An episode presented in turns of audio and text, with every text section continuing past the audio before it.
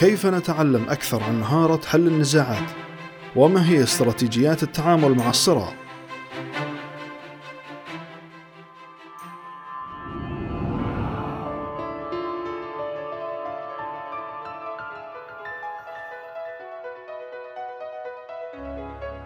حياكم الله حديثنا اليوم عن مهارة حل النزاعات وما هي مراحل التعامل مع النزاعات والمواقف الصعبة وما هي استراتيجيات التعامل مع الصراع؟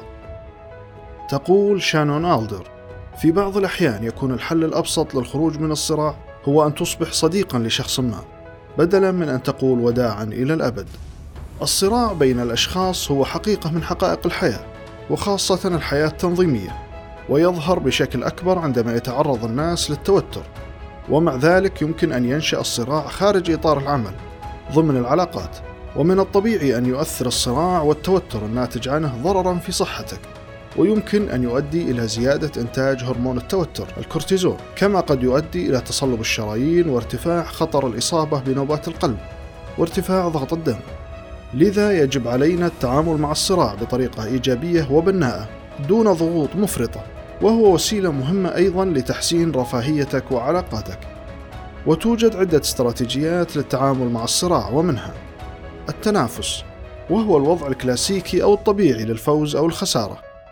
التعاون وهو النتيجة المثالية ويكون الوضع مربح لجميع الأطراف. التفاوض وهو ليس فوزا أو خسارة كاملة بل يمكن تسميتها بالتعادل. الإنكار وهنا يتظاهر الجميع بأنه لا توجد مشكلة.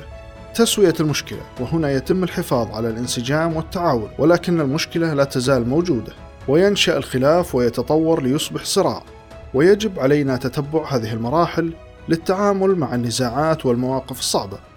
أولا حل النزاعات والصراعات وهنا يجب أن نتعلم كيف نكون فاعلين في التواصل في ظل الظروف الصعبة. ثانيا الشكاوى والنقد.